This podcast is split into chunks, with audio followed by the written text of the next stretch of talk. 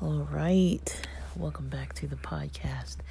So we are going through this video that was created by Peter Santanello. He was allowed to interview James on the Crow reservation in Montana, and also interviewed James' father named Robin. I've previously spoken about some of the areas that were shown in that video, and want to jump into talking about some of the tradition and cultural information that they mentioned in the video about Crow tribe culture. The Crow, the name that they call themselves is Apsaalooke, and it means children of the large beak bird. They have their own flag. They have a tribal government, which is basically created by the United States American government, so they kind of have ties to that, and it's not the traditional government. So some things mentioned, I don't have these in any specific order, but when he, like, one of the first things mentioned was they go into this store where they kind of run into this lady, a young lady, who talked about, recently they were hunting and killed a buck, and that was their first kill of the season, and it was gonna go, she gave that first kill to her clan uncle, and they talk in other parts of the episode about giving food to generations, giving food to a clan uncle is a way to give food to generations of people, like before and after the current generation, in a way. They talk about food offerings for spirits to eat a small amount, and how it's all a cycle.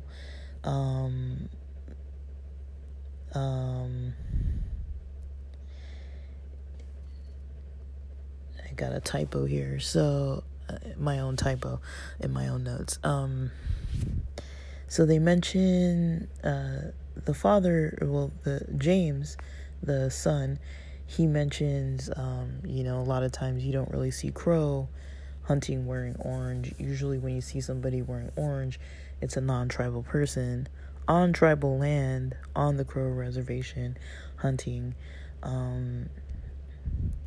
He mentions that there's some friction because of the hunting, some friction because of the scarcity of some of the food resources, some friction because of the leasing of tribal lands to non-tribal people, which those lands originally were supposed to be only for the tribal Crow people.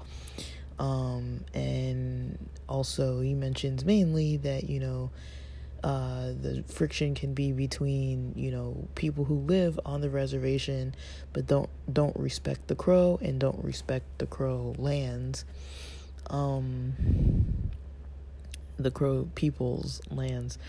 So he mentioned something about elk being able to see energy waves or RF waves. Some other animals that were talked about, horses, they talked about horses, they talked about cattle, they talked about bucks, they talked about deer and snapping turtles, and just all kinds of animals that are on the reservation that can be used for hunting, for food, fishing, things like that. Cattle, did I mention that already? Cows. James mentioned that social media can more recently allow people to be able to help other tribes, help other groups of people with issues that they might be going through, and to be able to communicate with one another as well as communicate with the outside world, kind of what's going on. And, you know, they mentioned, you know, a lot of information about living in multiple worlds. There's the modern world that has all of its conveniences and, you know, ancestral. They talk about ancestral and cultural food systems. You know, the modern world has its, you know, conveniences, but, you know, some of the, you know, modern stuff, just because it's modern doesn't really mean that it's better. A lot of modern methods do take a lot of shortcuts and create a lot of health issues, especially when you start hearing about, you know, the land being exploited and, you know, the resources being stripped from the land. I mean, all these things, you know, they are natural.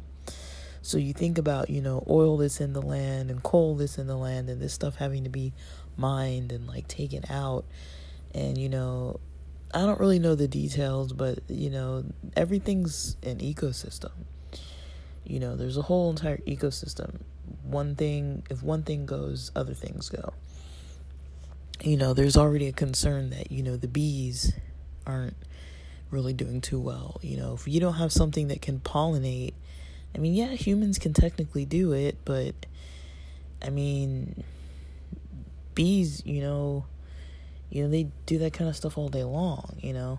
So, you know, like, I don't know. I don't like the idea of screwing with nature. You know, you take away one thing, it kills another thing, that kills another thing, that kills another thing, you know, and then eventually we're not left with everything that we need as humans. And so I think it is important to be careful, but at the same time, it's like, you know, some of these companies and major corporations just want the money, you know, they just want the money. And it's very clear, you know, after hearing a lot of this information from this video filled with so much wisdom, you know, that, you know, there's a lot of illegal and just kind of backward stuff going on against these reservations. I mean, people usually aren't given a voice to speak out, and when they are, it's silenced, and, you know, just something not being taught in mainstream schools already makes it just that much, you know, like, you know, we get, what do you call it, brainwashed. Basically, we get brainwashed, you know, to think a certain way so that we all know the same stuff, but at the same time, we all don't know the same stuff, too. And we'll get into that more, but, yeah, there can be views of some of the non-tribal people, needing to respect the Crow, respect the lands,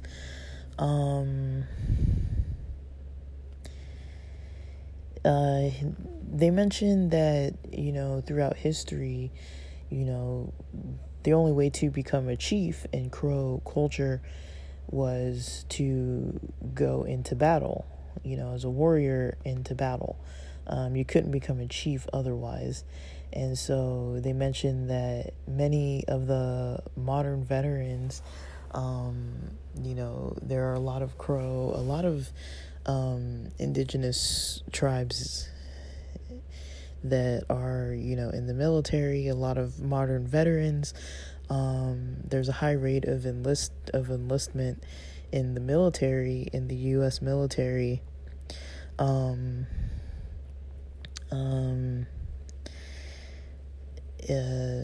You know, that indigenous people have, he mentioned that they have the highest rate of enlistment in the U.S. military of any group of people.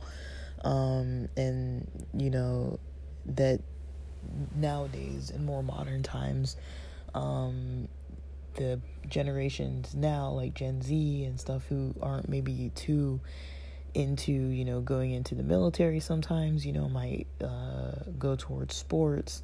And, you know, with the Crow, basketball is very popular nowadays with the culture. And I mentioned this before about living in multiple worlds, living in three worlds. There was...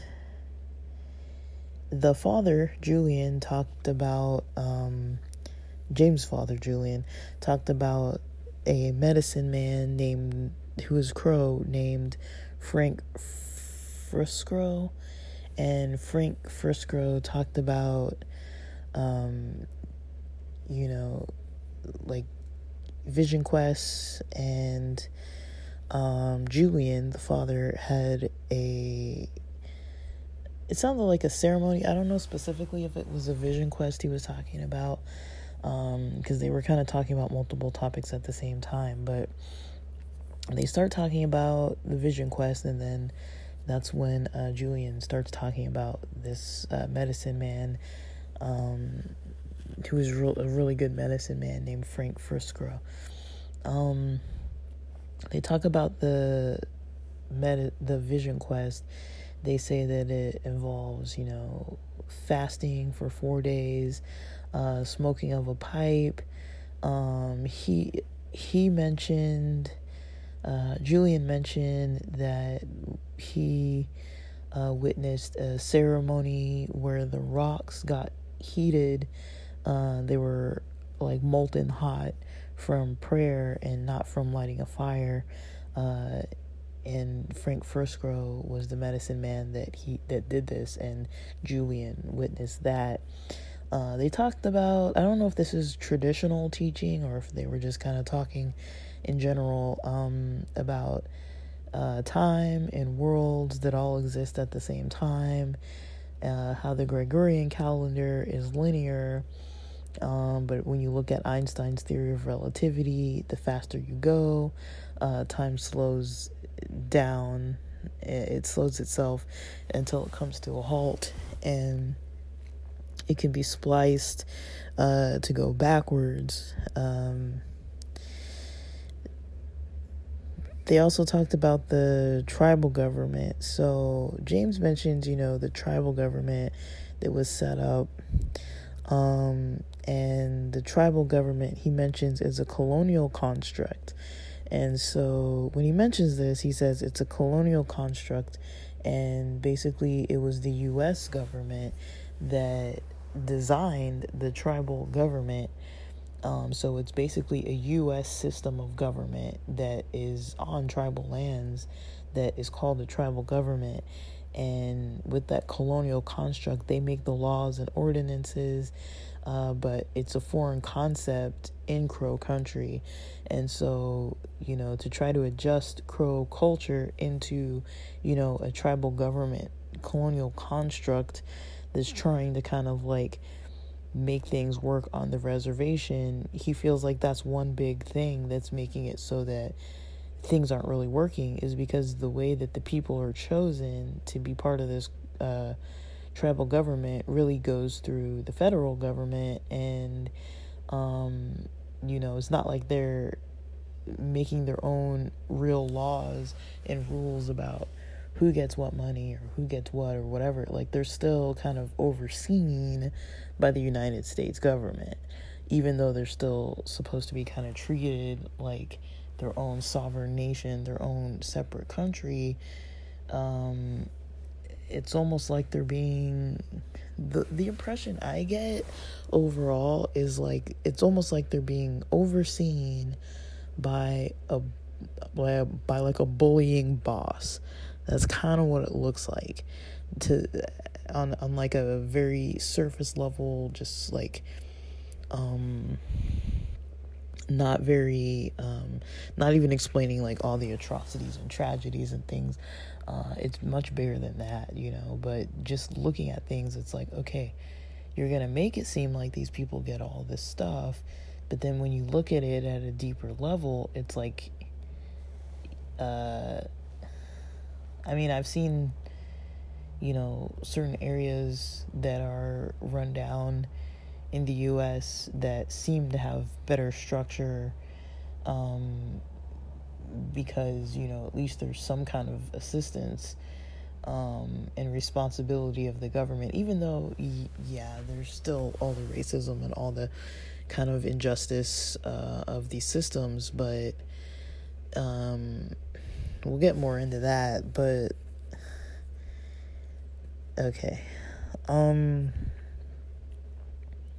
But a lot of this stuff goes into a really deep level. It's easy to just, like, read from my notes, but it's, like, when I'm thinking about it, even when I'm reading it, I'm like, okay, like, there was, like, some deep topics going into that, too. This tribal government seems to be more problematic than it is useful, and we'll see why when I talk more about, like, laws and the ordinances and the different kind of structures set up that kind of keep the reservation poor, that keep places run down, that keep people from being able to actually thrive. I mean, if you think of it, if you can't really afford your rent because there's not really any place to work nearby, and food is super expensive, and you are also restricted from hunting on your own land, or, you know, restricted either in the areas that are purchased by people who are, you know, non-tribal people that don't let you on their land, or, you know, they're allowing other people to have permits now. It sounds like very newly, that's new, that, you know, the permits are now allowed to non-tribal people to come and take, you know, to hunt on that tribal land. So that means there's less animals to hunt. And there were already not a lot of animals, but now there's less animals to hunt for the tribal people. I mean, we're going to go into more details about that, but it's like, just taking that information alone, it's like, okay, what's this tribal government actually doing? You know, James mentions, you know, they seem to be lining their own pockets in a lot of ways, and the system is failing. But, you know, this episode I'm trying to talk more about the traditions, but I mean, it's hard to really separate, like, all this political stuff from culture, because it's definitely part of the culture. Unfortunately for the Crow people, they're, they're kind of getting screwed by the U.S. government, honestly. So James mentions that historically Crow people used teepees, and teepees are not necessarily a permanent housing structure. They have poles and the hide, like, around them. I don't know all the details of what it's constructed of, but he mentions that teepees are more flexible. If something's not working, you can just switch it out. If you need to move, you can just move it. If something's broken, you can just get make a new part. That's in conflict to, like, permanent lodging. But he mentioned, like, permanent lodging, like, colonial style, you know, modern houses, modern Western houses. He mentioned in the culture, women would be the keepers of the home and putting up the pole, responsible for putting up the poles, and the entire lodging was pretty much put up by the females. And he mentions with the houses, trailers, everything like that, families may move in together during hardships. He mentions, as, you know, part of the culture, you know, people take care of their own, and, you know, they feed everyone who's in the home, and if there's someone who's a guest, you know, you're going to offer them the best food, and it's culturally offensive to offer something lesser or to decline. If the guest declines the food that's being offered, it can be offensive because the family's offering you the best thing that they have. They're not holding out. And so for someone to decline it can be considered offensive. He mentions, back to talking about the tribal government, James mentions that there are needs for cultural jurisdictions to be enforced, such as, you know, in the past, they used to use warriors who would enforce policies involving any kind of like crimes or illegal activities. The tribal warriors would be the ones who would take action on those things. With the tribal government, it doesn't seem like they have any kind of like actual police system. The people who are on the tribal lands can't even arrest somebody who's committing a crime. They're just kind of there to like watch over everything. And he does mention in certain parts that these people are also committing like they're selling away tribal lands that should not be sold. They're a part of that selling of the tribal lands. He mentions a chief named Plenty Coups, a chief who made a quote saying, "With education, you are the white man's equal, and without it, you are his victim." He mentions with people who get educated, who leave the Crow Reservation, who return to try to make it a better place. He says that when people try to change the status quo, you know, they might get reprimanded or ridiculed for that. He mentioned something called the 80-hour club, where people are saying they work 80 hours a week, but you never really see them at work.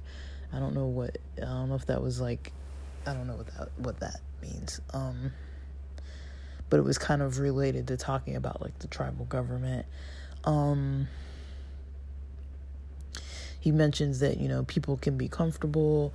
The people who are comfortable don't want anything to change because they might be getting nice checks and some money and it's sustaining them, so they don't want policies to change because it works in their favor. Whatever is going on now is working fine for them. He mentions that the leaders who get voted in usually are the ones with the largest families, because all those people in the family are likely going to vote for that one person, and it's hard to get voted out for that reason, because if they want to become a leader, you know, they have the numbers on their side, and people are likely going to vote for their own family or clan members, or, you know, members of their own family. He mentions regarding the policies and all the colonial implications, you know, on their system in the reservation, that, you know, the foreign concepts make people fight.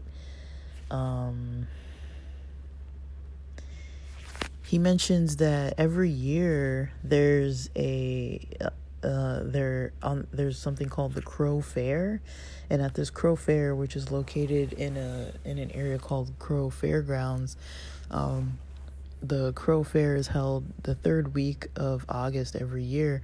It's a 100-year-old festival. They have a powwow and rodeo and parades, teepees set up in the valley. He says it's the teepee capital of the world. He says there used to be a type of sport where, you know, they would get all the newly caught untamed horses, and put all the men who wanted to join in the sport would all go into the corral, and they would let all these horses that were untrained just run into the corral, and the goal of to win was to get on one of those horses and ride it until it kind of, I guess the word is submits, or until it stand still and it's kind of tamed. At that point, that makes you the winner. He said in that game it was dangerous, and people would die in that game, and they don't really do it anymore, but they still do a rodeo. He mentioned with some of the, well, Julian the father mentioned with some of the regalia that the elk teeth are worn by the women to show that the husband is a good provider. Some of the regalia has beadwork, and some vibrant colors were really being seen there. And at the watering hole, James does what's called, he calls it feeding the river. He says spirits and beings are fed, showing respect. So he's shown doing like a silent prayer, and he gives a bag full of dried meat as an offering for blessings for safe travel. And in the past, he did it as a kid. His mom used to advise him to do that for safety from any kind of injuries while swimming over there. And yeah, basically while swimming. And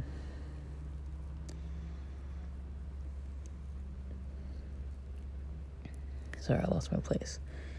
He said it also feeds the spirits and the animals. And he says there's a belief that water connects us all around the world. And if you pray to the water, that prayer is kind of covering everywhere, because, the water goes everywhere. And he mentions a belief that everything has a spirit and a being, and this is why there's like honor and prayer of like any kind of living thing.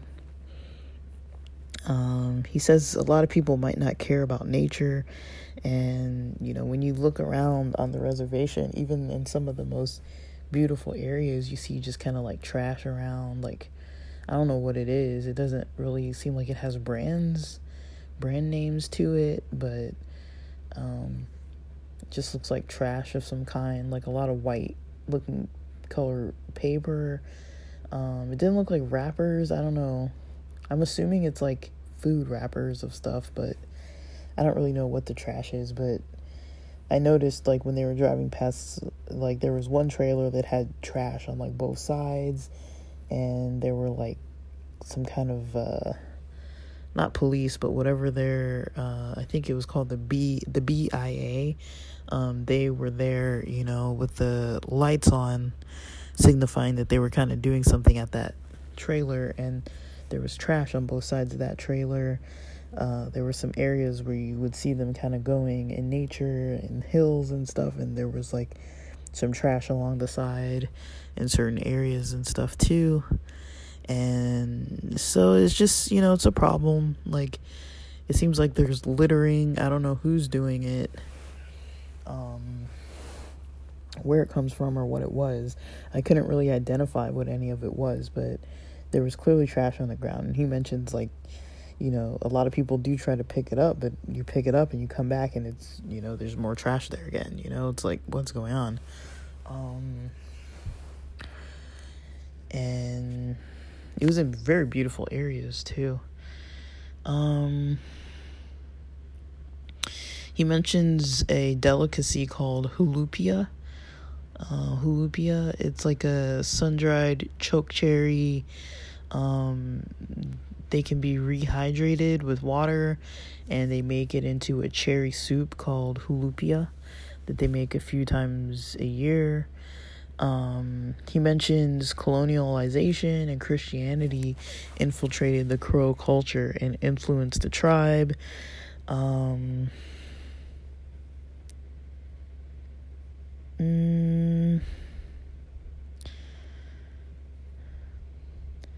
So in the area where there was the Conoco Crow tribal gas station and the Crow, there was also something called the Crow Hop Cafe. The Crow Hop Cafe. There were photos on the side of that cafe, and it said, James explained that one of the people seen on the side, one of the pictures was from a Crow scout who rode with Custer when he was near the age of 12 or 13, and that Crow scout's name was Curly.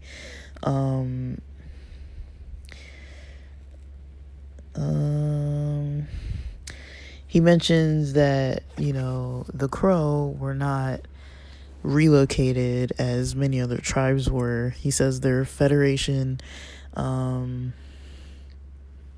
their own land. They weren't relocated and given, not federation, it should have been reservation, sorry.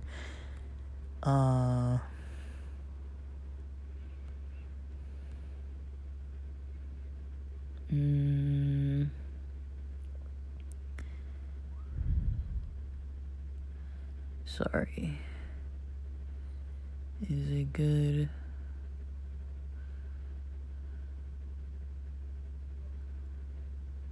Sorry, I think I accidentally moved something to the wrong place. Where was I? Sorry, I was trying to type and it moved.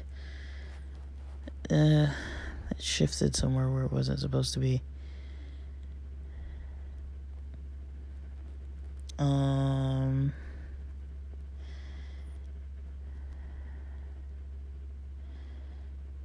I don't know where it was, sorry. Now my notes got all screwed up. So I talked about the festival. I talked about the horse, that sport with the horses. I talked about the regalia. And I don't know. I was trying to type the word reservation instead of federation, and it, I don't know.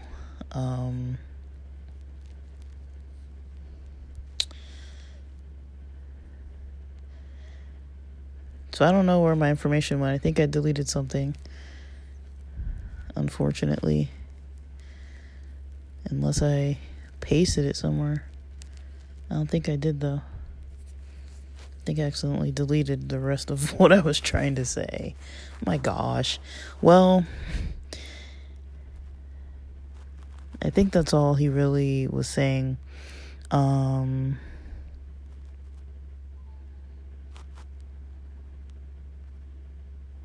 me see. Let me make sure I hit everything, though.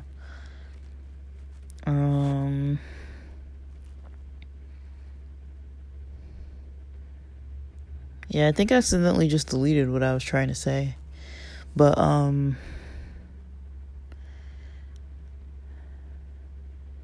yeah, I only have the part up to where it says the information about the regalia.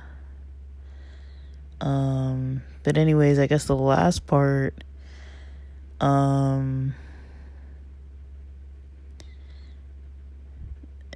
don't know what I put there, but it looks like it says, there's a lot of areas that are going for leases. They're leasing out, land, and they're extracting resources from the land.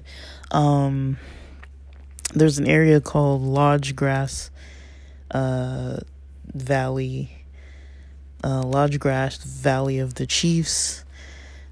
He says it's called Oshawajikcha. He mentions that food is like a type of medicine, and per Crow tradition, you know, food was made with a protein, a fat, and berries. Something similar to like pemmican, and now you see those types of pemmican type of products all over the market, really. Especially if you're into outdoorsy stuff, you kind of see it a lot. Sorry that I deleted that information that I was trying to read. I mean, it's in the video, but I don't know what I was trying to say basically about the reservation, but all right, well, I'm gonna end this one here, and thanks for listening.